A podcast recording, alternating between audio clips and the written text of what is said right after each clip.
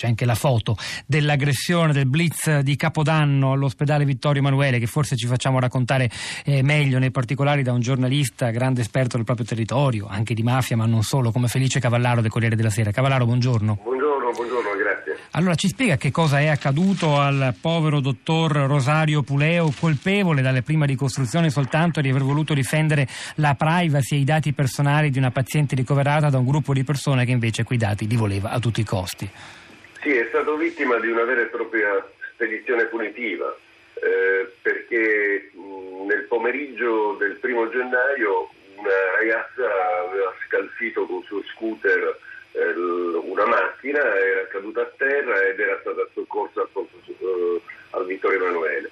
E il proprietario di quella macchina, guarda un po', è un, uh, un, un piccolo boss emergente, un ragazzone di 47 anni, che si è presentato qualche ora dopo in ospedale cercando la ragazza che eh, aveva avuto l'incidente.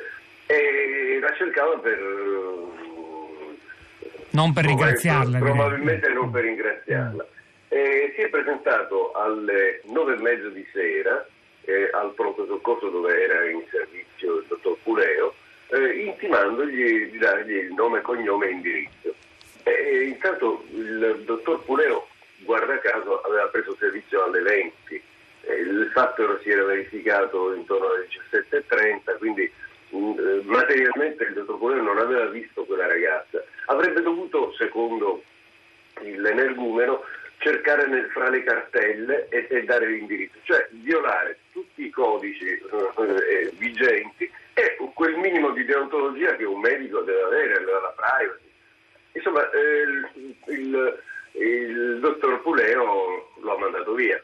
Lui è tornato poco dopo spalleggiato da un altro signorotto, eh, alzando ancora di più la voce, è stato cacciato di nuovo via, è tornato una terza volta accompagnato da un operatore del 118 in abiti borghese, borghesi, e il medico si è un po' spaventato, però ha di nuovo messo alla porta tutti e tre e dopo dieci minuti sono entrati in dieci, o meglio, eh, 4 o 5 sono rimasti di guardia, di vedetta eh, nei corridoi e altri quattro, compreso l'energumeno di cui parlavamo poc'anzi, eh, immediatamente appena entrati hanno cominciato a dare pugni in faccia al, al medico perché era, ormai era, una, era la punizione, la domanda era stata posta, il diniego pure e quindi scattava la spedizione punitiva.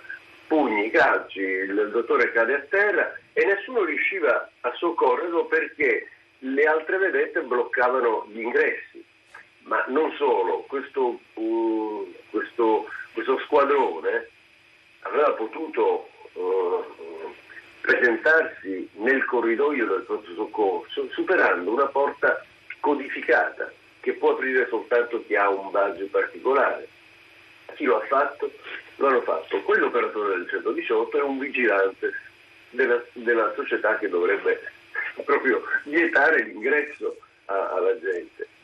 E quindi si apre un capitolo eh, veramente allucinante su questo pronto soccorso che diventa una trincea, una giungla in cui gli operatori stessi impegnati nel servizio diventano, per, eh, diventano la longa manus di bande che dall'esterno possono entrare quando vogliono.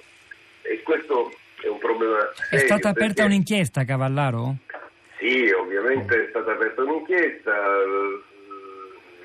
Eh, il fatto stesso che il medico dolorante con le costole ammaccate sia stato subito soccorso dai suoi colleghi, ha aperto un'indagine, è stato trovato eh, poi attraverso le telecamere di sicurezza, perché sui video poi sono rimbalzati le immagini del, dell'aggressione, o meglio dell'aggressione, del, del, del, dell'irruzione in quel corridoio, perché dentro la camera del pronto soccorso non c'era una telecamera, ma questi video eh, raccontano tutto l'episodio culminato poi nell'arresto del, del, del capobanda e nella denuncia che delibero di tutti gli altri.